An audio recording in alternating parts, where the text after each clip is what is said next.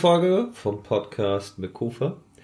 Heute reden ich und Ja über das Thema kreatives Schreiben und unsere eigenen Erfahrungen hierzu. Dies wird eine Reihe aus ein bis zwei Podcasts, die dieses Thema umschreiben. Hier etwas mehr unsere eigenen äh, aktiven Erfahrungen und in der nächsten Folge reden wir dann richtig im Detail über Techniken und mehr. Und äh, ich begrüße Ja. Ja. Hallo. Hallo, ich bin der Ja. Und ja, ich schreibe manchmal. Ja, was schreibst du denn so? Äh, was ich schreibe ist, ähm, ich habe schon ewig geschrieben, eigentlich seitdem ich denken kann. Und äh, ich glaube, die ersten Sachen, die ich geschrieben habe, waren tatsächlich so ähm, Kurzgeschichten für die Schule. Als ich mal angefahren wurde von einem Auto, habe ich das lyrisch, habe ich das lyrisch fest. Es war tatsächlich, also das, das erste dokumentierte, äh, der erste dokumentierte Textfetzen, den ich habe, ist wirklich eigentlich ein Gedicht, ist gar keine Kurzgeschichte. Da habe ich halt meine Erfahrungen verarbeitet, wie ich angefahren wurde. Und das Gedicht heißt, ah. ich hasse Verkehr. wirklich, ohne Scheiß. Da war ich irgendwie so, wenn nicht, 10, 11. Und, ja. und das wurde dann später sogar, ich glaube, irgendwie mit elf, dann zu einem Song ausgearbeitet. Ähm, mm.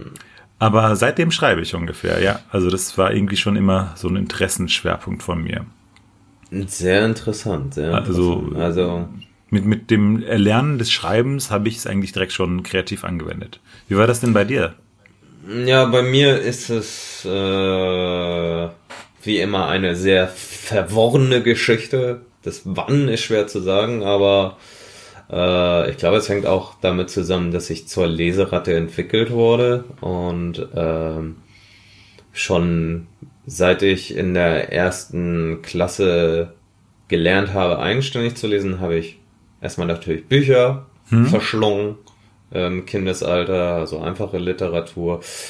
Und äh, von da aus habe ich immer gesehen, wie Mädels in der Klasse gezeichnet haben. Da wollte ich dann auch zeichnen, aber mir war Zeichnen nicht genug und habe dann angefangen, Comicstrips daraus zu machen. Und von diesen Comicstrips ja. habe ich mich dann irgendwann so Richtung fünfte Klasse wegbewegt, weil mein innerer Kritiker zu groß war und ich äh, meine Zeichnung als zu hässlich empfunden habe im Vergleich mit Mädchen und Klassenkameraden.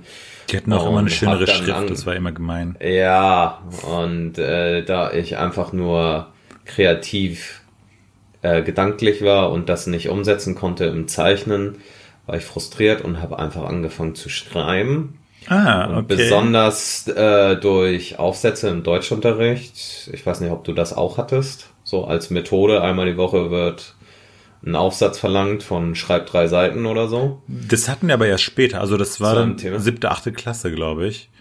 Ja, das kannst ja. du haben, aber äh, es gab ja zumindest Diktate und sowas und all, in all diesen Bereichen oder Klassenarbeiten mhm. habe ich äh, nicht mit dem Wortlimit so richtig klarkommen können und habe dann einfach mehr geschrieben und mehr geschrieben. und das ist ja witzig, weil das das typisch du bist, ne, irgendwie. Ja. Das war dann schon immer so ein bisschen. Ja, das war schon das immer ja so lustig, ja. und äh, ja, statt die, das Seitenlimit, wo jeder gestöhnt hat, ich muss vier Seiten schreiben, habe ich aus Versehen sechs bis sieben äh, geschrieben ah. und äh, musste dann immer abgeben, weil ich äh, innerhalb der anderthalb Stunden Klausurzeit oder so nicht fertig wurde, aber halt meine Gedanken ausgeführt habe und so schnell noch eine Zusammenfassung geschrieben habe, die letzten zehn Minuten. Krass, weißt du, was lustig ist? Weil ja. ich bin ja eingestiegen äh, mit ähm,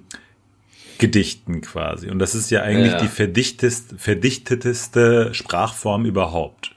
Und ja, äh, die muss auf den Punkt. Genau, die musst du musst mit wenigen Worten äh, deine ganze Emotionswelt beschreiben. Und du ja. bist hingegen mit der Maximalform eines Aufsatz oder Essay oder sonst was. Ja. Und ähm, quasi bei dir ist äh, mega ausufernd viel und alles äh, wird ausformuliert und gedacht und bei mir ist möglichst wenig kryptisch in wenigen Worten zusammenfassen. Also wir nähern uns dem kreativen Schreiben beide aus völlig unterschiedlichen Perspektiven an. Ja. Das ist ja echt interessant, und weil für mich die Geschichte oder die Kurzgeschichte so eine Form war, die ich erst später für mich entdeckt habe. Also ich äh, habe das dann, ähm, ich habe ja. gerne Kurzgeschichten gelesen, aber ähm, so selbst geschrieben habe ich dann erst viel später. Also ich habe tatsächlich, ich habe ja immer Tagebuch geschrieben bei mir und ähm, ja habe dann äh, durch das Tagebuch schreiben, also irgendwann, ich war voll diszipliniert, ich habe dann so eine, ich glaube ein Jahr lang jeden Tag ein Gedicht geschrieben, um meine Ereignisse des Tages äh, oder Emotionen, die gerade in mir durchgehen,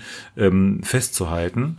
Mhm. Und ähm, das habe ich wirklich irgendwie fast ich habe dadurch habe ich irgendwie so in meinem in meiner von meiner Teenagerzeit so ein Jahr lang dokumentiert in Gedichtform. Das würde ich heute gar nicht mehr hinkriegen. Also ich habe gar nicht mehr die Disziplin dazu.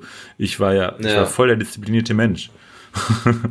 ja, also ich was was Dichten angeht und sowas, das ist natürlich in meinem schwachen Bereich, mhm. ähm, weil ich bin so kreativ, ich mag nicht Wortwiederholung und Reim ist ja eigentlich geht in zumindest Klangähnlichkeit. Ach echt? Das, das kann, ja, okay. kann witzig sein und äh, ist auch irgendwo spannend, aber ich fühle mich immer beschränkt, weil ich würde ja nicht ein kurzes Gedicht schreiben, mhm. wie ich mich kenne, sondern wir würden eher bei sowas wie Nibelungensage oder so. Ja, aber das Wenn, ist ja dann was anderes. Das ist ja eher, ähm, ja. das ist dann eine, wie heißt das? Eine, ähm, eine Epik oder Ja, eine sowas. Epik, genau. Also es ist ein episches ja. Gedicht quasi, weil ja eine Handlung quasi beschrieben wird. Richtig. Und da gab es da gab's so eine Form, wie das heißt, ne? Also weiß ich gerade auch nicht. Heißt das Epik? Epik ist ja dann eher ausgeschriebener Text. Ähm, ja, aber das ist ja auch äh, mündliche Legendenübertragung. Ja, genau. Nicht? Genau, und, und weil sich das reimt, konnte man sich besser merken und deswegen genau. wurde es in Versform geschrieben. Ja. Nibelungenlied. Ich guck mal, was das ist. Nibelungenlied. Ist es quasi ein Lied? Ja. Heldenepos. Ja, doch, du hast recht. Es ist ein Epos. Ja, weil es eben so lang mhm. ist und zusammenhängt und das war auch, glaube ich, mein Problem mit der Poetik, dass das, äh, oder Poesie allgemein, dass das kurz ein Thema aufgreift, aber es gibt keine Einleitung, kein Hauptteil, kein Schluss, also keine Charakterentwicklung. Und das, das ist so, ne, wie ich sagte, Leseratte groß geworden, du hast schon Geschichten gelesen, du hast mhm. Max und Moritz gehört als Kindergeschichte, du hast Struwwelpeter gehört und auch selbst da hast du eben eine Vorstellung, eine, eine, einen Höhepunkt und ein Ende. Und äh, in der Poesie hast du das Thema. Aber ähm, da, da, wenn du wenn du alles über den Kamm scherst, äh, also das, das geht ja nicht. Es ja, gibt ja verschiedene also, Formen. geht auch nicht. Also gerade aber im so, Gedicht gibt's Das halt waren meine ersten Begegnungen ja, okay. mit ja. Gedichten. Ne? Okay, ja, das, äh, das, das kann man, genau, äh, vor allem wenn es so, ähm, meine Beschränkung war dann oft, also ich habe halt ähm, in meiner Familie ähm, mehrere, die, also ist ja türkische Kultur und äh, ja. mehrere meiner Familienmitglieder schreiben auch gerne und haben auch mhm. Gedichtbänder veröffentlicht. Und ja, ähm, cool. die äh, das Besondere an diesen an dieser Gedichtform, die die veröffentlicht haben, ist, das ist halt in so einer alten türkischen Sprache, die ich oft selbst nicht verstehe. Das finde ich richtig traurig. Da müsste ich mich mal richtig reinarbeiten. Ich habe die halt ja. gelesen, aber nicht alles verstanden, muss ich zugeben.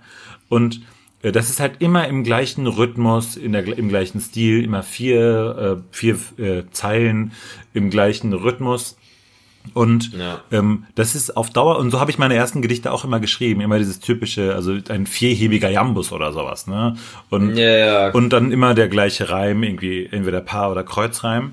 Und diese Beschränkung, da habe ich ewig gebraucht, das aufzuheben, weil, also die meisten meiner Gedichte waren dann so und erst weiß ich nicht, äh, mit, mit 15, 16 habe ich meine ersten Gedichte geschrieben, die sich nicht reimen mussten, die nicht äh, in diesem typischen vierhebigen Jambus äh, geschrieben sind.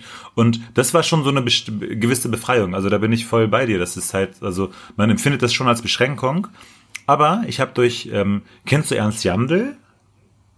Nee, der sagt mir gar nichts. Ja, also Ernst Jandl ist so ein Dichter, der, also konkrete Poesie und der hat sozusagen ähm, das so äh, verwendet, dass er pro Gedicht sich quasi ähm, so, so, ein, so, ein, so ein Gesetz auferlegt oder so Regeln einfach definiert, die dann nur für dieses Gedicht gelten. Und dann halt hat jedes Gedicht seine eigenen Gesetze und die Gesetze gibt nicht irgendwie die Obrigkeit vor Goethe, der dann halt keine Ahnung einen bestimmten Stil, ne, äh, peinlich. Ähm, Also keine Ästhetikvorgabe. Ja, genau, keine Ästhetik- sondern die eigenen Regeln für dieses Richtig, Gedicht. genau. Und, egal und, was vor und den Gedanken finde ich genial, weil du setzt dir sozusagen Ja. Gesetze auf für, für, dieses, für diesen Text und dann gilt das nur für diesen Text und dann hat der Leser sowohl die Aufgabe, die Gesetze zu entschlüsseln dieses, ähm, dieses Textes plus den Inhalt. Und das Geilste ist halt immer, da gehe ich halt mega drauf steil, wenn der Inhalt sich deckt mit den Gesetzen, die dieses, diesem Gedicht auferlegt sind. Also das dann sozusagen, dass es irgendwie so voll das bedrückende Gedicht ist und du merkst halt voll von der Art, wie das Gedicht geschrieben ist, ähm, dass es halt so bestimmten Gesetzen folgen muss, die von außen auferlegt sind. Also das ist, Ja. sowas finde ich ziemlich geil. Ja, das, das klingt auch Deswegen mag ich. Ernst Jandl sehr gerne. Den kennst du auf jeden Fall. Den kennst du von Ottos Mops zum Beispiel. Das ist, glaube ich, das bekannteste Gedicht von dem. Ottos Mops. Ottos- Ottos Mops kotzt. Das, der macht so lautmalerische Gedichte. Ach so. Das ist so. Äh, ja, ja, ja, ja, auf jeden Fall. Äh, ich bin noch, so wie du damals, wenn ich Gedichte schreibe, eben gefangen in dieser Rhythmik von vier Jampen. Ja, scheiße auf die Aber, Rhythmik. äh, Das, das ist auch irgendwie äh, kulturell eingeprägt, würde ich mal sagen, weil in, in England hast du immer, dass sie dem äh, Hamletschen Sonett folgen. Ja, genau. Das Sonett ist ja sozusagen eine ähm, Form, die halt äh, klar vorgegeben ist. Und nur weil ähm, das ist schön ist, ich meine, ist ja wirklich schön, und weil Shakespeare Äh, das Shakespeareisch. ist, Genau, und weil ja, Shakespeare das Shakespeare. vorgegeben hat, Ja. ähm, heißt es ja nicht, dass wir das Hamlet. immer überge übernehmen müssen. Das ist so wie ein Ja. Instrument lernen. Erst äh, lernst du das nach den Regeln, also spielst du Songs nach und Songs sind halt diese Rhythmen, die halt äh, irgendwelche Dichter dir auferlegen und irgendwann bist du so gut, dass du selbst sicher eigene Rhythmen verwenden kannst, die dann auch wirk wirken und schön sind. Also das ist Ja, weil du die Melodie erkennst, die du benötigst für das, was du schaffen willst. Genau, genau. Also das ist äh, deswegen, also ich mag, man kann sich halt viel mit Gedichten auseinandersetzen und es ist halt auch, ähm, ja, also es ist auf jeden Fall eine Kunstform, die mag ich sehr gerne. Ja. Ich, ich, du weißt ja, ich mag auch Poetry Slams und äh, deswegen. Ja, äh, ich, ich bin ja da ein kleiner Stümper. Ich war noch auf keinen einzigen Poetry. Laber nicht, echt jetzt? Ja. Krass, dann lass uns demnächst, wenn ich in Hamburg bin, einfach mal zu einem Poetry Slam zusammengehen. Ja, wenn du sagst, da gibt's Ja, einen, ich, ich google gleich mal, dann, dann machen wir das mal. Deine Mama googelt. Und dann trittst du da auf mit deinem Gedicht. Ja. Was? Ich habe keine Gedichte. Obwohl, ich habe Gedichte. Aber, Du bist eher, du bist dicht. Ja. dicht, dicht am Goethe Poetry war- Slam. Goethe ist ein Dichter, aber ich war Dichter. Doch, ja. Äh, Ah, ist das schön. Äh, ja, also ich habe halt wirklich Spaß am, an Prosa, an Fließtext. Das ist so mein Ding. Ne? Und äh, dir macht halt die, die experimentelle Kurzform scheinbar richtig Freude. Welche Kurzform? Naja, die Kurzform etwas zu komprimieren auf den wichtigen Kern, dass du da richtige Freude dran hast. Ich glaube, ich hätte mich gut mit Tolkien zusammensetzen können und über Wiesen schreiben können. Über Wiesen.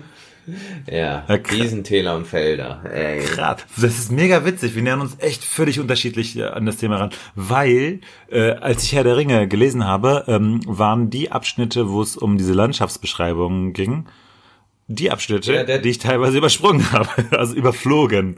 Ich habe die gar Nee, nicht. ich habe sie nicht übersprungen, aber ich habe dafür dann längere Pausen gebraucht, weil ich habe es, glaube ich, mit zwölf oder elf gelesen. Laber, echt? Und da hatte ich nicht die Aufmerksamkeitsspanne dafür. Das heißt, ich war so, warum findet mein Bruder das toll? Das nervt. Na? Aber äh, ich sag, dass ich mich gut mit ihm zusammensetzen könnte, weil ich's nicht besser mache.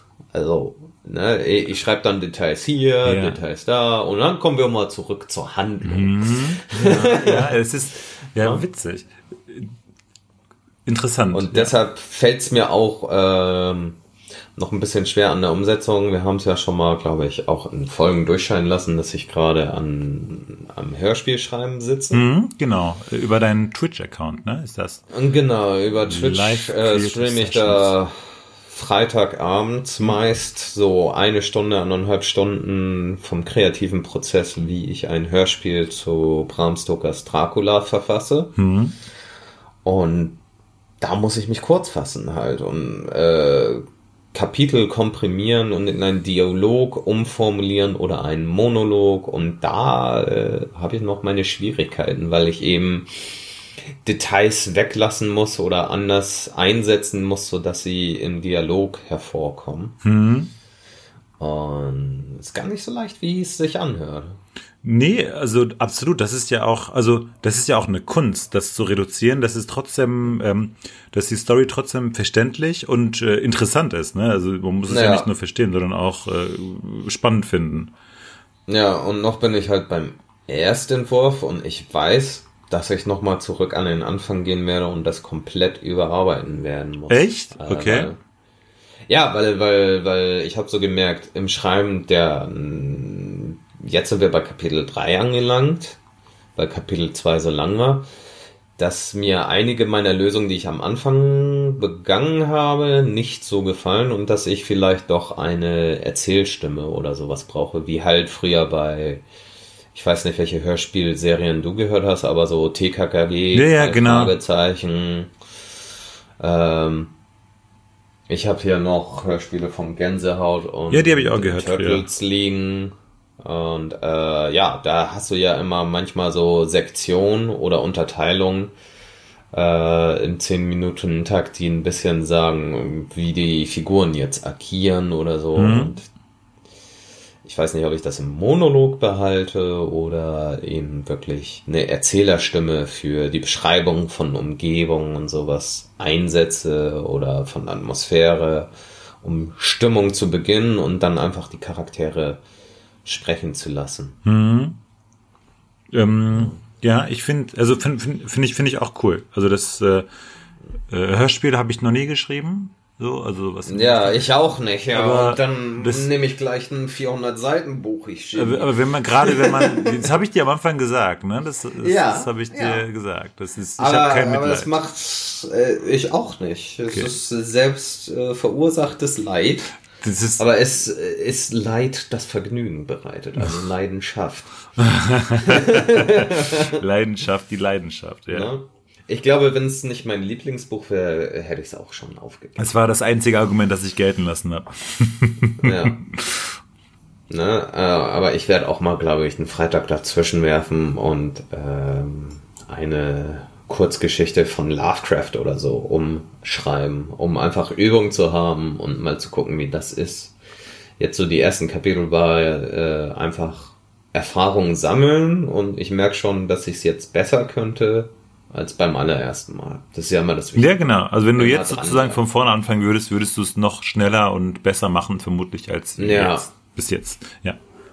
ja. Ja. krass. Ja, cool. Ne? Das Hörspiel ist ein interessantes Projekt auf jeden Fall. Ja, und was hast du noch dein Projekt? Hast du dich mal wieder rangesetzt an Ich, ich habe die? Idee ein bisschen ausgeweitet. nee, aber habe ich glaube ich schon von erzählt. Ne? Also Ja. ich äh, möchte damit noch nicht an die Öffentlichkeit gehen. Aber, Ja, okay. aber ich Ja, schreibe an einem, an einem Paralleltext. Ne? Also sozusagen einen. Text, der bereits besteht. Ähm, Mhm. Von einem anderen bekannten Autor. Und äh, daraus ähm, ähm, auf die Moderne bezogen ähm, eine neue Geschichte mit einem völlig anderen Kontext, aber wo dann intertextuelle Ja. Bezüge direkt ersichtlich sind und wo ich sozusagen, also es ist ein Text, den fast jeder kennt, der über 15 Mhm. ist und äh, dass man dadurch, dass man den Ursprungstext kennt, direkt Bezüge auch herstellen kann zu dem Ursprungstext. Also da bin ich mal gespannt, ob ich das hinkriege und ich will das so ein bisschen zu einem äh, Kunst, äh, Literatur, Kooperationsprojekt machen. Also das sozusagen zu den ähm, Texten, einzelnen Kapiteln, dann auch jeweils äh, schöne Bilder existieren, so dass man, ähm, so dass die Kunst gleichwertig mit dem Text sozusagen steht. Also Ja. das finde ich ja ganz cool, ja. Du willst also das neue Fifty Shades of Grey schreiben? Sind da Bilder in dem Buch? Ich weiß es nicht. Keine Ahnung. Vielleicht lese ich ja doch. Nein, Spaß. Nein, Quatsch, aber ähm, wenn man erfolgreich sein will, dann sollte man wahrscheinlich das neue Fifty Shades of Grey schreiben, aber dann müsste man wahrscheinlich auch eine Frau sein, weil ist, ist das authentisch, so ein Fifty Shades of Grey als Mann zu schreiben und dann die Hauptlesergruppe, das sind ja Frauen, Ja. äh, motivieren. Also erotischer äh, Frauenroman ist, glaube ich, schwer Ja, als Mann. zu schreiben. Ich glaube, genau, ich glaube, das spricht keine Frau an oder wenige Frauen. Da muss man schon sehr, sehr Ja. empathisch sein, das, um das hinzukriegen. Ähm, Ja. Fifty Shades of Grey. Ich habe nicht mal den Film gesehen. Ich weiß nur, dass dieser Typ heißt er nicht Grey? Heißt er nicht? Ja, äh, Dorian Gray vielleicht. Lass uns nicht darüber sprechen. Ich habe keine Ahnung davon. Also ich, weiß Ich auch nicht, aber ich weiß das. Für alle, die Dorian Gray nicht kennen, das ist Oscar Wilde. Das ist ein bisschen klassischer und hat, glaube ich, weniger mit dem Auspeitschen zu tun. Sondern wer, äh, mehr mit Moral. Ja. Das ist eine Moralgeschichte, Ja, die sehr interessant ist fürs ich meine, geht, geht ja auch frühe bei, 20. bei Jahrhundert. Fifty Shades of Grey geht's ja auch um Moral. Also moralische Äh, Grenzen, die man überschreitet, die von außen auferlegt sind und die Puhu, fessel mich. Ja, nächstes Mal, wenn ich da bin, dann äh, werde ich äh, mir, glaube ich, lieber ein Hotel nehmen. Das habe ich nämlich ein bisschen Angst. ja. nee. Wieso? Habe ich dir nicht meine Abstellkammer gezeigt? Wenn, wenn es die letzte Folge des Podcasts sein sollte, dann wisst ihr Bescheid, Leute. Ja. Aber ähm, lasst uns mal zu, zu ein paar Herausforderungen kommen, äh, Ja. die beim kreativen Schreiben auf einen zukommen können. Und zwar, Ja. Ähm, wenn du schreiben willst, aber nicht weiterkommst, also gewissermaßen eine Schreibblockade hast, wie gehst du damit um? Äh, ich krieg eine Sinneskrise, fange an zu weinen und äh, keine Ahnung. Also nee, äh, Schreibblockaden ist normalerweise äh, ich weiß nicht, ob ich jemals wirklich Schreibblockade hatte. Ich hatte mehr damit zu kämpfen, überhaupt mit dem Schreiben zu beginnen, weil ich äh, in meinen Gedanken überlegt habe, dass das, was ich gerade zu Papier bringen will, es nicht wert ist oder nicht gut genug ist, um es überhaupt aufzuschreiben, Okay. so wie die Formulierungen mir gerade einfallen, beziehungsweise, obwohl doch Schreibblockade in dem Sinne hatte ich schon, weil ich habe ja bestimmte Geschichten mehrmals angefangen, die ich schreiben wollte. Ja. Ich will ja, einer meiner großen Träume ist ja wirklich, ähm, ja, ein, ein richtiges Buch zu schreiben, eine richtige Geschichte, große Geschichte zu schreiben, die interessant ist für viele äh, im Fantasy-Bereich und ähm, habe immer wieder angefangen äh, in verschiedenen Jahren, ähm, sogar gerne einen ganzen Nachmittag, Tag bis in die Nacht hineingeschrieben. Und dann kommst du zwei Tage später wieder an das Papier, liest dir das durch und findest alles scheiße, was du da fabriziert hast und schreibst nicht weiter oder wenn du schreiben willst, weißt du nicht, wie setze ich da jetzt an? Und dann äh, hatte ich zu dem Zeitpunkt noch keine Lösung dafür, aber aus heutiger Erfahrung würde ich sagen, a, entweder schreibst du nochmal den Anfang, weil du wirst nicht dieselben Worte wählen wie zuvor. Oder du schreibst einfach von einer Szene, von der du weißt, dass du sie in der Geschichte haben willst, an los und versuchst dann die Puzzleteile irgendwann aufzufüllen und Ja. dich dahin zu arbeiten, dass die Geschichte diesen Punkt erreicht wenigstens. Mhm. Ja, das ist ja auch, genau, also äh, verschiedene Herangehensweisen zum Schreiben, ne? Äh, Ja. Wenn man quasi nicht linear, also ich, ich schreiben ist für mich auch nicht mehr linear, das ist, das wird einem irgendwie so beigebracht Ja, in der ja, Schule. das, das war für mich auch, glaube ich, das größte Problem beim Schreiben lernen, dass ich, ich muss von Punkt A nach Punkt B und ich kann nicht Punkt C vor einbringen. Ja, genau. Das ist das, was man Ja. sich sozusagen selbst äh, irgendwie einredet oder so. Oder was man Ja. intuitiv vielleicht denkt, weil Lesen linear ist. Ne? Im Lesen kannst du, liest du ja, Ja. meistens, ist, stimmt auch nicht. Also wenn man halt Sachbücher liest oder wissenschaftliche Texte, dann weiß man auch, dass man, ich lese voll oft rückwärts, weil ich immer so einen Abschnitt lese und dann merke ich, ah, der ist interessant. Vielleicht ein Abschnitt Ja. davor auch interessant, lese ich den davor, dann, ah, der davor ist bestimmt auch interessant, also dann lese ich quasi rückwärts. Ja. Und beim Schreiben ist es halt auch so, das ist halt so, man, man, also die wenigsten schreiben von vorne bis nach hinten, sondern äh, ich hatte mal Ja, im eben. Studium äh, vorgestellt bekommen, dass ähm, ähm, die verschiedenen Schreibstile von verschiedenen bekannten Autoren und ich suche diesen Zettel immer noch. Das war so eine geile Übersicht. Auf jeden Fall, äh, also einige Autoren machen tatsächlich so, dass sie ähm, einfach so einen Gedankenstrom haben und dann runter wegschreiben. Also dieses freie Assoziieren. Da gibt's ja auch so einen, Ja. so, einen, so, einen, so einen französischen Begriff. Wie war das? Ähm, Ähm, ja, ich, fühl, ich kann auch nicht so gut Französisch, deswegen werde ich es jetzt auch nicht äh, raten. Aber ähm, auf jeden Fall, dann gibt's halt aber auch das Schreiben, dass man halt irgendwie halt die Kapitel erstmal schreibt, die, die, die zentralen Kapitel sozusagen schreibt, wo, wo sozusagen was passiert und dann ähm, halt das dazwischen einfach verbindet im Nachhinein und halt immer das gerade dann schreibt, worauf man gerade Bock hat und was gerade passt. Also Schreiben ist so unlinear und vor allem, wenn man, wenn ich, also ist bei mir zumindest jetzt so, früher dachte ich immer, wenn ich einen Text geschrieben habe, muss der dann gut sein und fertig sein. Nee, für mich ist ein Text nie fertig. Und wenn man irgendwann einen Text veröffentlicht, dann, oder halt sagt, er ist jetzt fertig, dann ist das ein Standpunkt eines Textes und wenn ich halt einen Monat weiter daran arbeiten würde, dann wird der ganz anders aussehen. Aber irgendwann musst du sagen, diese Version ist akzeptabel und die nehme ich. Und bis Ja. man sozusagen soweit ist, ähm, dauert es halt ein bisschen. Aber ähm, ich glaube, das, das hilft mir zumindest, um mit so Schreibblockaden umzugehen, wenn ich mir sage, ist voll okay, wenn der Text erstmal richtig kacke sich anhört. Weil das Ja, ist eh genau nur so. der erste Stand, also das ist die Version 0.1 dieses Textes. So sehe ich das auch, weil äh, diese Erfahrung, äh, da kämpft mein innerer Kritiker halt gerade gegen mich an, immer bei, bei dem Hörspielschreiben halt, ne? Weil äh, ich schreibe, schreibe, ich komme ein paar Tage später wieder zurück, sehe die letzten Zeilen und denke mir so, ah, das hättest du doch besser machen können, schreib das normal und dann muss ich innerlich die Bremse ziehen und einfach sagen, wir schreiben jetzt von hier erstmal weiter. Wir müssen weiterarbeiten und dann, wenn wir fertig sind, können wir äh, das mal überarbeiten. Ne? Genau. Aber äh, das ist, das ist halt wirklich so das Schwere. Ich glaube, jeder, der ein bisschen kreativ ist, ob im Zeichnen, Schreiben, Komponieren von Musik oder was auch immer ihr äh, zu Hause tut, ihr wisst es, wenn ihr irgendwas anfangt, dann ist, äh, findet man es oft scheiße. Hm, Das stimmt wirklich, ja.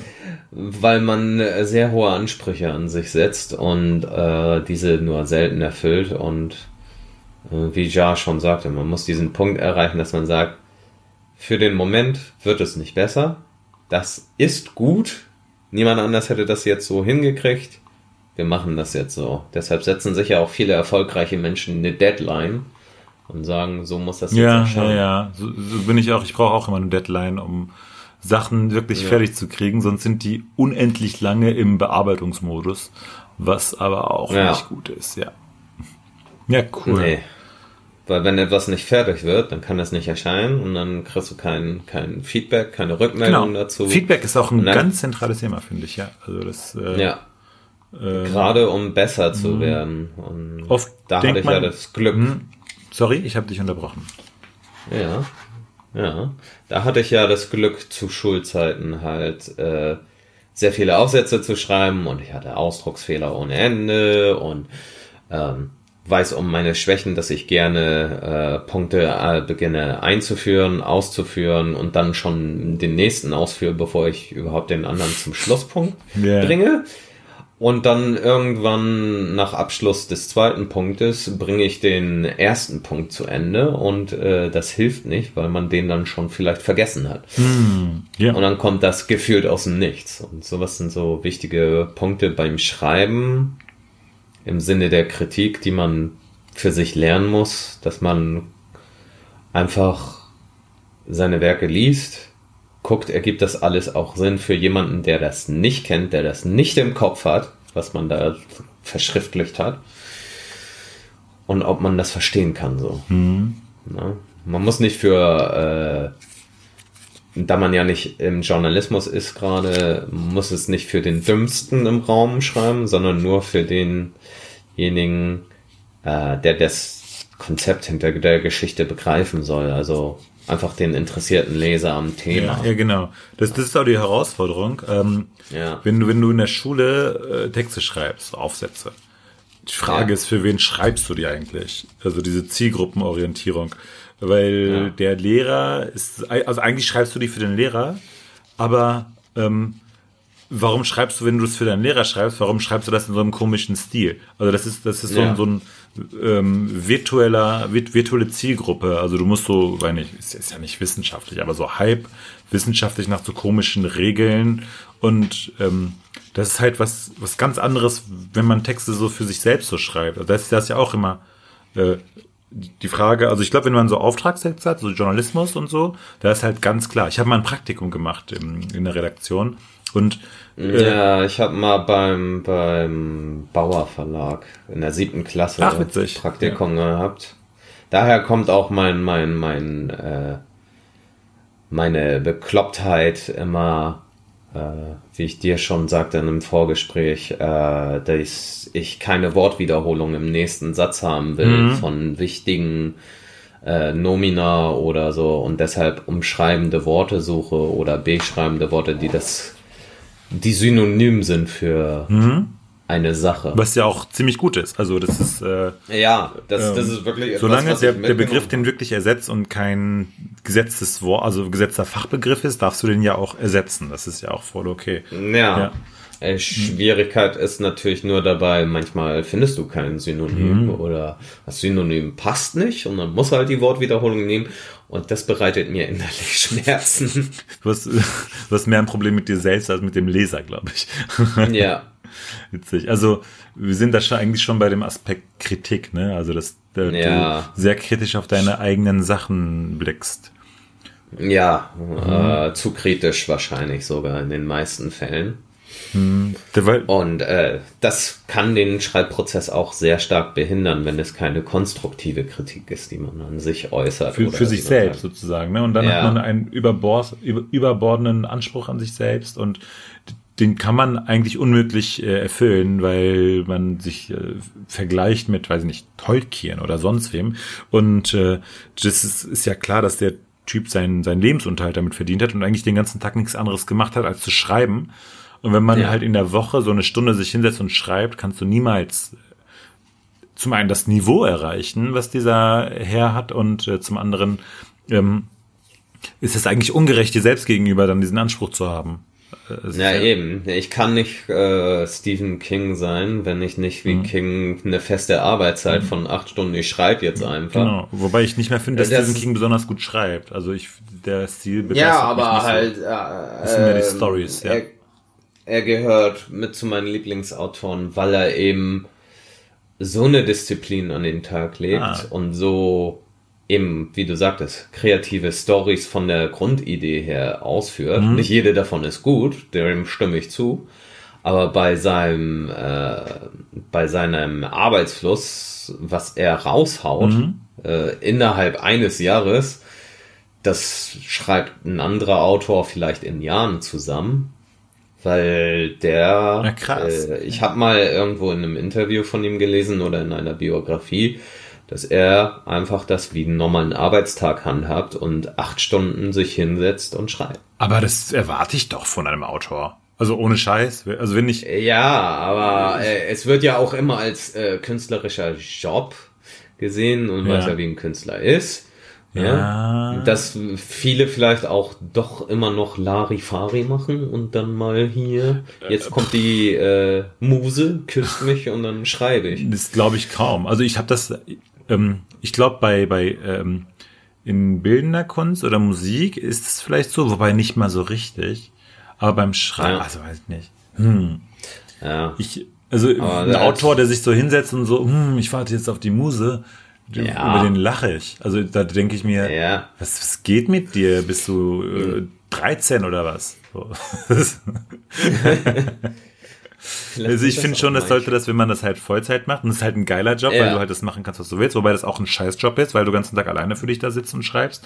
Ähm, ist das ja, aber schon. Und meist mhm. äh, auch der Verleger immer was abgreift von dem, genau. was du eigentlich geschaffen hast. Wobei ich glaube, wenn man so eine Nummer ist wie Stephen King, ich glaube, da ist schon ja, da ist gewisse kein Freiheit, Problem ne? mehr. Hat er nicht ja. sogar so ein zweites Pseudonym, wo er mit Nee, das war. Ja, äh, das war sein Experiment, glaube ich, in den 90er Jahren, dass er ein Pseudonym gewählt hat, mhm. äh, um zu sehen, ob nur der Name Stephen King für die Verkäufe seiner Werke zuständig ist oder ob eben äh, die Werke an sich ja, genau. für die Verkaufszahlen sorgen. Und bevor halt rauskam, dass das Pseudonym ja, genau, da ist äh, er Richard ist, Bachmann, hat er trotzdem, ja. Ah, hat er trotzdem gut verkauft unter dem Namen. Ja, krass. Also kam bestimmt relativ schnell raus, dass er, dass es dann doch. Ja, garantiert, war, ja. aber halt bei den ersten zwei Büchern oder so wahrscheinlich noch nicht. Hm. Und es ist ja auch interessant zu sehen, dass einfach die Geschichten so stark vom Material her sind, dass sie trotzdem verkaufen. Hm, okay, witzig. Ja. Weil das gibt's ja auch. Das, das ist ja so, was mich nervt an klassischer Literatur, die Erhebung eines Schreibers zum Heiligen, dadurch, dass er vor 200 Jahren gelebt hat und einen Grundstein vielleicht für ein Genre gelegt hat oder ähm, oder eben äh, wichtig ist für unsere heutige Bildung. Wir in Deutschland haben ja mit Goethe und sowas zu tun. Mhm. Äh, und dass manche, äh, manche Lehrenden den äh, ja, zum Heiligen erklären und für unfehlbar und dass alles, was er gemacht hat, richtig war. Genau, ja, ja. Während es genügend menschliche äh, Verfehlungen seinerseits gab, die immer noch überliefert sind, wie er sich verhalten hat. Äh, und das ist für mich dann kein Heiliger, das ist für mich ein Mensch, der sicherlich und auch garantiert gute Werke geschrieben hat, weil einige habe ich gelesen, aber ich hasse ihn für, für Iphigenia auf Weil du in der Schulzeit so gequält wurdest davon, oder was? Weil das der, das wurde vom Abi-Jahrgang verlangt in dem Ja, Jahr. ja, meine ich ja, ja. Und das, äh, andere haben mit Effi Briest gelitten, ich durfte Iphigenia ja. auf Taurus lesen. Und das war einfach, das war keine Geschichte, es waren philosophische Konzepte in ein Kostüm einer Geschichte gequetscht, in der keine Geschichte aber stattfindet. Du kannst ihn ja nicht hassen für ein Werk, das er geschrieben hat. Was ja, also ich hasse ihn nicht, aber ich hasse diese Geschichte. Ja, genau, genau. Gähnend langweilig ja. ist und eben genau das widerspiegelt, was ja, das, das, das war seine klassischer Literatur genau, ist, dass sie seine klassizistische Zeit, ne, wo er dann ja. äh, sich an der römischen Antike orientiert hat. Ja, und wo Belletristik keinen Wert hat und das mhm äh, Literatur nur mhm. von Wert ist, wenn sie bildet und äh, einen moralischen Wert vertritt. Ja, es ist jetzt auch nicht mein Favorite. Ja. Ähm, ja. Ja, äh, ich habe jetzt ganz viel gesprochen. Möchtest du so viel zu Goethe? Nee, also ich würde ja. fast sagen, also wir sch schließen langsam mal so den Kreis und ja. ähm, also vielleicht, wir wollten noch eine, einen Satz was zu unfertigen Sachen sagen, ähm, ja. die man einfach hat. Und da kann ich ja ein bisschen was drüber berichten, weil ich habe nämlich ziemlich viele, auch so wie du gerade schon berichtet hast, ne, mit deiner, mit deinem Dracula-Epos oder deiner, ja. deiner Kurz, deiner, deinem Hörspiel zu Dracula. Das ist ja so ein Mammutwerk. Und bis man ja. sowas wirklich fertiggestellt hat, da braucht es ja schon seine Zeit. Und das äh, gleiche habe ich halt auch mit vielen Sachen, die ich halt irgendwann mal angefangen habe und mhm. die ich eigentlich unbedingt zu Ende bringen will und auch so geniale Ideen. Ich, ich habe so, ich habe mehrere Ideenbücher, wie wahrscheinlich jeder Mensch, aber ja, da sind so viele auch. gute mhm. Ideen drin und ich denke mir jedes Mal, wenn ich da durchblättere, hä, warum warst du früher klüger, als du es jetzt bist? Und, ähm, und denke mir halt jedes Mal, boah, diese Ideen muss man echt mal ausschreiben, das ist so cool. Ähm, ja. Aber man, man, Es ist eigentlich auch falsche Kritik von dir zu sagen, warum war ich da so klug und jetzt Ja, genau, als wäre ich jetzt, genau, also ich meine, ähm, ich glaube, also ich glaube, es gibt schon so, wenn man sich viel damit beschäftigt, ist man halt gerade klüger in der Sache, ja. als man jetzt vielleicht ist. Und ähm, äh, das, das sind halt ein paar Sachen, die ich halt angefangen habe, aber nicht zu Ende geführt habe. Und ja. ähm, das ist halt immer wieder schade und ich weiß halt nicht, ähm, also mein, ähm, wie ich versuche damit umzugehen, ist halt tatsächlich, dass ich, ich glaube, deswegen mag ich Lyrik, weil Lyrik schaffst du es an einem Tag zu schreiben. Also du setzt dich hin Ja. und setzt dich halt ein paar Stunden dann hin oder ein bisschen länger oder ein bisschen kürzer und dann fließt es und dann hast du einen fertigen Text, den du so, so lange überarbeiten kannst, wie du willst. Also die Version, Ja. die, die Alpha-Version ist quasi relativ schnell vor, deinen, vor deinen Füßen.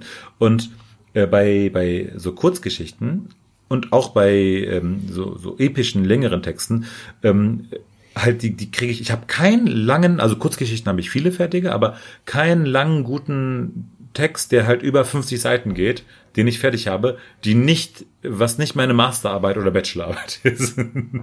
Ja, also ich habe ja, ich glaube, da ist wieder der Unterschied zu uns beiden von den Herangehensweisen. Ich habe ja aus meiner Schulzeit von der äh, fünften Klasse an äh, jede große Pause, die es gibt oder gab, weiß nicht, ob das heute noch bei Schülern der Fall ist, aber sehr wahrscheinlich, damit das Gehirn wieder Du meinst, Fassungsvermögen ob Schüler hat. Pausen haben? Mm, Ja, Ja. die sollten gepeitscht werden, alle auspeitschen. Sechs Stunden durchgängig Unterricht. Dann haben sie früher Feierabend Ja, und haben, haben mehr Zeit für AGs und ihre Musikkurse und Geigenunterricht. Ja, ja. Da Ja. bin ich auch für. Aber doch, die Ähm, haben große Pausen, ja, haben sie. Ja, auf jeden Fall habe ich die große Pause genutzt, nicht zum Fußballkicken oder Ticken oder was auch immer, sondern habe mich äh, einen Klassenraum gesetzt, meinen Schreibblock rausgeholt und einfach äh, blödsinnige Geschichten geschrieben. Im Endeffekt waren sie zusammenhängend, weil sie also zwischendurch gab es auch Kurzgeschichten, die losgelöst waren von meinem Universum, was ich geschaffen habe, um einen erfolglosen Gangster, der äh, eine Rasselbande an verrückten Leuten um sich sammelt und pro Geschichte kam ungefähr eine neue Figur Ah, hinzu krass. und die haben wirre Abenteuer erlebt. Äh, es waren eigentlich immer Anekdoten der Zeit mit drin vom Teenager, die man verarbeitet hat von Fernsehen gucken, Film und sowas. Äh, deshalb gab es da Szenen mit Michael Knight in einem Spielzeugkit, der aus dem LKW gefahren ist und äh, die gejagt hat und sowas. Äh, es war sehr wirr, nicht immer unbedingt zusammenhängend, aber äh, hat auch dafür gesorgt, dass äh, Lehrer durchaus mal mit dem Zeigefinger auf mich gedeutet haben und gesagt haben, du, ich glaube, wir müssen mal zu Hause anrufen. Ho, Das hier nimmt Form an, die äh, besorgniserregend sind. Okay, ja, krass. Äh, und äh, das waren auch so Dämpfer im kreativen Schreiben, ähm, weil, weil sie einem Angst gemacht haben, dass nicht nur das Talent nicht anerkannt wird, sondern eben eine Bedrohung darstellt für den eigenen Hausfrieden. Krass, okay. Ja gut, als Kind nimmt einem das auch schon, äh, nimmt das einen ziemlich mit, ne? Wenn, Ja. wenn man plötzlich so harsche Kritik erntet für was, was man dachte, dass man vielleicht ganz gut macht. dass das ne? witzig, Ja, das ist, witzig oder ja. lustig und äh, Ja, krass. Dabei sind die Lehrer einfach nur in Sorge, Mhm. weil weil es vielleicht sehr gewalttätig in dem Moment war, wie das so ist als Teenager, Mhm. oder eben besonders explizit äh, anrüchig. Aha. äh, na? Fifty Aber- Shades of Grey wäre schon ein bisschen früher erschienen. Hätten die dich nur gelassen. Ja, genau. Hätten sie mich nicht aufgehalten. diese Schweine, ey. Nee, äh, und äh, ja, das sind einfach so. Das sind Dämpfer, die wirken sich, glaube ich, heute noch aus bei mir im Schreiben. Ah, So. krass, okay. Wie nehmen andere, das war, ich find's jetzt witzig, aber ja, Ja, aber das ist ja ein bisschen auch dein der- Humor, ne? Also das ist das. Ich, äh, das, das, Grenzen überschreiten und gucken, wie Ja. weit kann ich gehen. Eigentlich ist das cool, dass du so einen Humor hast, weil du dann, ähm, äh, also ist sehr gut, dass nicht jeder deinen Humor hat einfach.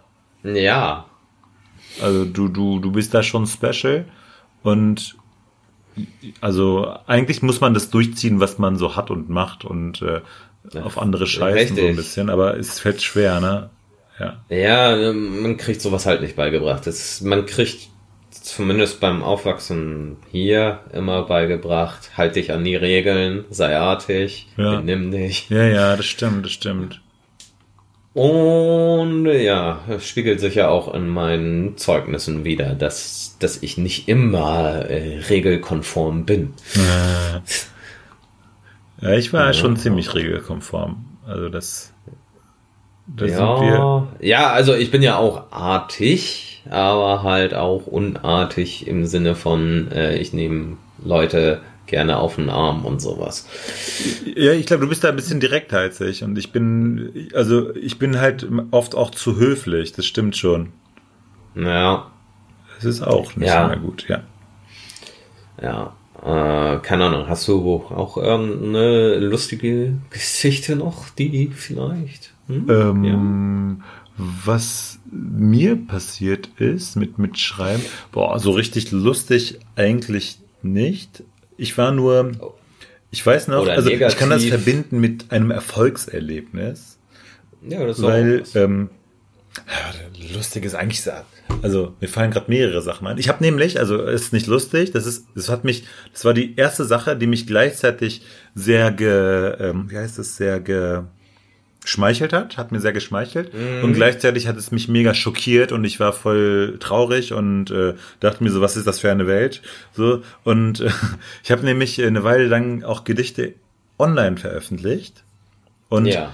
Dann, ähm, das ist natürlich gefährlich. Da, und, genau, und das habe ich gemerkt, weil ich habe nämlich irgendwann ja. dann halt mein eigenes Gedicht gegoogelt, weil ich mir dachte, ja. okay, mal gucken so auf, äh, also dass, dass ich schnell auf die Seite komme, wo das war so.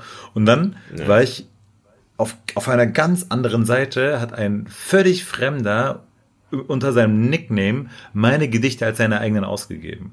Und oh, ähm, ich, ich habe dann, also ich war so mega schockiert. Also ich dachte, also zum einen dachte ich mir so, also so, Alter, was geht? Was, warum macht er das? Das ist halt illegal. Scheiße, ich hätte diese Gedichte erstmal irgendwie für mich ähm, hier den, den Namen oder veröffentlichen sollen offiziell, dass es wirklich meine Texte ja. sind. Und gleichzeitig dachte ich mir aber so, ey, guck mal, der hat meine Gedichte genommen, die fand er offenbar ganz cool. Der hat sich gegen andere Gedichte entschieden. Und, ja, äh, aber gleichzeitig ist es ja wirklich dein Urheber. Ja, genau, genau, willst, genau. Aber das ist, also ich meine, ich glaube, er hätte das nicht gemacht, wären die richtig kacke so, ne? Da dachte ich mir so, okay, ja. gleichzeitig geschmeichelt und gedisst in einem so, ne? Und das, ja. äh, das war halt ganz witzig. Und ähm, ja. das, das ist das eine. Und das andere war, ähm, ähm, ich habe ähm, auch, also ist auch kreativ, aber nicht mit nicht direkt mit Schreiben, aber äh, wir haben halt mit mit äh, zwei weiteren Freunden haben wir im Unterricht immer so Comics gemalt. Und es ja. gab eine Lehrerin, die ich wirklich nicht mochte in der Schule. Ich möchte nicht sagen gehasst habe, sondern ich mochte sie nicht, weil jetzt ja. wäre das ungerecht im Nachhinein. Aber ja, Hass ist immer ein starkes Wort. Ja, genau, genau. Also es ist auf jeden Fall kein Hass. Äh, sie war auf jeden Fall die Lehrerin, die meinte zu mir so: ach du, du hast jetzt Abitur. Das hätte ich nie von dir gedacht. Deswegen war da schon so ein bisschen Hass im Spiel, aber ähm, ja. Jedenfalls habe ich dann immer Comics gezeichnet äh, über sie und ähm, wie ich sie halt am Ende mit Hilfe der Mac Atombombe in die Luft jage. Und die gab es im Sparmenü im McDonalds. Also mega bescheuert, voll pubertär und so weiter. Ja. Und das Absurde ist, ich habe sie mega gehatet zu der Zeit und irgendwann hat sich meine Schwester mit ihrer Tochter angefreundet und dann waren das so Best Friends und sie hat immer die Familie besucht und ich dachte mir nur so, Alter, ja. ich habe diese Frau in meinen äh, Geschichten so oft in die Luft gejagt. Und so hängt zwei jetzt zu Hause ab. das war nicht so geil. Aber ja, eigentlich ist sie ganz nett. Also das ist, also das, das tut mir ja. im Nachhinein auch sehr leid. Ähm, ja. Ich glaube, das ist auch ein, ein, normales Ventil für Jugendliche oder ein gesundes Ventil, wenn sowas in der Zeichnung oder in der Geschichte passiert. Nur halt, wenn eine Aufsichtsperson das liest, ja. hat sie natürlich Sorge, dass sich das. dass du diese Person tötest. Äh, ja. Es ist, glaube ich, auch ganz äh, gut, dass man dann so ein bisschen. Ja, man muss ja auch vorsichtig ja. sein, aber man, man sollte auch den Schüler, die Schülerin erkennen und sehen, ob der wirklich so eine Tendenz hat, Gewalt auszuüben. Ja. ja? Weil ich war so derjenige, der am, am wenigsten Gewalt leben wollte. Okay, ja, ja, ja. Der letzte, der jemanden schlägt oder tritt, das war ich. Ne, krass. ja, äh, nee, also es, ist, es sind auch zwei interessante Aspekte und interessante Geschichten, die vermutlich viele mit uns teilen werden. äh, vom Erleben, wenn sie irgendwie so einen Schulstress verarbeitet Ja, haben. Ja, ich glaube, wir haben viele so, dass man halt so Comics, halt, Ja. gerade so als kleiner Nerd in der Schulzeit ist man, glaube ich, so, Ja. neigt man dazu, äh, Na, Comics heutzutage sind die Nerds wenigstens die coolen in der Klasse. Ah, bin ich mir nicht ganz sicher. Also viele ja. Ja. Also nicht mehr so uncool wie damals, als wir. in der Ja, wenn du waren. nicht zu abgefahren äh, nerdig bist. Äh, also ich ich glaub- glaube, als Furry würde ich nicht in die Klasse gehen. Als was? Als Furry. Die Typen, die äh, ihre, ihre äh, Fellanzüge tragen und sowas. Okay, ich bin da nicht in der Szene Anthropom- drin. Anthropomorphe Menschen, okay. Ja, äh, also die wirklich, ähm, ich weiß nicht, wie sexuell das Ganze aufgeladen ist, aber halt die wirklich die Ästhetik eines anthropomorphen Tieres als Ah, schön und doch, ich attraktiv glaub, ich weiß, empfinden du und sich ihre Kuschelanzüge bauen, um miteinander zu kuscheln. Dagegen habe Ah, Ich, ich, ich habe mal so eine Doku gesehen auf, Wiki, äh, auf äh, wie heißt das, nicht Wikipedia, auf YouTube. YouTube. Äh, zu, so mit, mit so Typen, die sich halt immer so Tiermasken anziehen und so komische Ja, Schwänze genau so, ja, haben, so ja. hinten, so Ja. Baumwollschwänze und das dann halt voll cool Ja. finden. Und ja, das ist ja, das, sowas das eben. Also mit sowas würde ich nicht unbedingt in die fünfte Klasse und sagen, hey, das bin ich jetzt. nee, das würde ich auch lassen. Ja, Aber denn- ich, ich glaube, es gibt so, ein, so eine Abstufung, ob du nerdy bist und auf YouTube Minecraft spielst, das ist dann cool, Ja. glaube ich. Oder ob du Ja. jetzt mit diesem, wie heißt denn diese Magic Cube, dieses, also ganzen Tag damit rumspielst und halt in der fünften Klasse schon anfängst, dein erstes äh, Steuer, äh, Ah, Meinst du Steuer, Rubik's Cube ja, oder was? genau, diese Rubik's Cube, genau. Das ist, das ist, glaube ich, schon ein bisschen eine, eine Abstufung uncooler. Ja, äh, garantiert. Also, äh, aber wir gehören ja zur Kategorie äh, eher Gaming Nerd oder. Ja, genau, genau. Ich, wir wären schon die coolen Nerds, das stimmt. Wir wären schon. ja, Glück gehabt. Puh, Und jetzt ist es äh, zu spät. für alle, ist es für alle Furries, die zuhören, ich habe nichts gegen Furries. Ich find's witzig, interessant und ich weiß nicht, wie es funktioniert. Ich weiß, ja, ich weiß auch nicht. Also das ist, äh, ich, ich, äh, ich, ich habe gerade gegoogelt. Das sind einfach Tieroutfit, also so Kuscheltiere. Ja, eben. Übergroße Kuscheltier, Anzüge, äh, wo ich eher dran denken würde, ist ein Maskottchen. oder? Ja, genau. Also so ein bisschen, äh, ich würde auch denken Anime-Figur oder so. Ja, eben, sowas. Okay. Finde ich weder schlimm noch. Ja, ich find's kreativ. Es gibt hier also ein sowas zu YouTube-Video. basteln. Das ist das Problem besteht offenbar wirklich. Mein Kind ist ein Furry. Was jetzt? das gucke ich mir gleich mal an. Ja, ja. Okay. Ja, gutes Schlusswort, würde ich sagen jetzt. ja. Gutes äh, Schlussthema Ja, für ja. unsere heutige kreative Folge. Ja, es ist ja auch, ja, hat auch was mit Kreativität zu tun. Wir sind gleich auch fast bei der Stunde. Und Ja. ähm, dann lass uns mal die Folge jetzt beenden. Und ähm, die nächste Folge wird vermutlich äh, auch übers kreative Schreiben gehen, aber dann ähm, mit ein paar Tipps aus der Literatur einfach kurz zusammengefasst. Das wird nicht so eine lange Laberfolge, das versprechen Genau, wir hier. über, über Kurse und ähnliches, die wir bestritten haben, Genau. um besser im Schreiben zu werden. Und vielleicht sind hilfreiche Tipps für dich oder euch dabei. Ja, genau. Und äh, Alles ich klar. verabschiede mich schon mal. Hm, Ich verabschiede mich auch und äh, ihr könnt gerne unserem Insta-Kanal oder unserem ähm, Twitter-Kanal folgen. Ja, Und ähm, ja, habt auf jeden Fall eine wunderschöne Woche. genau. Bis denn.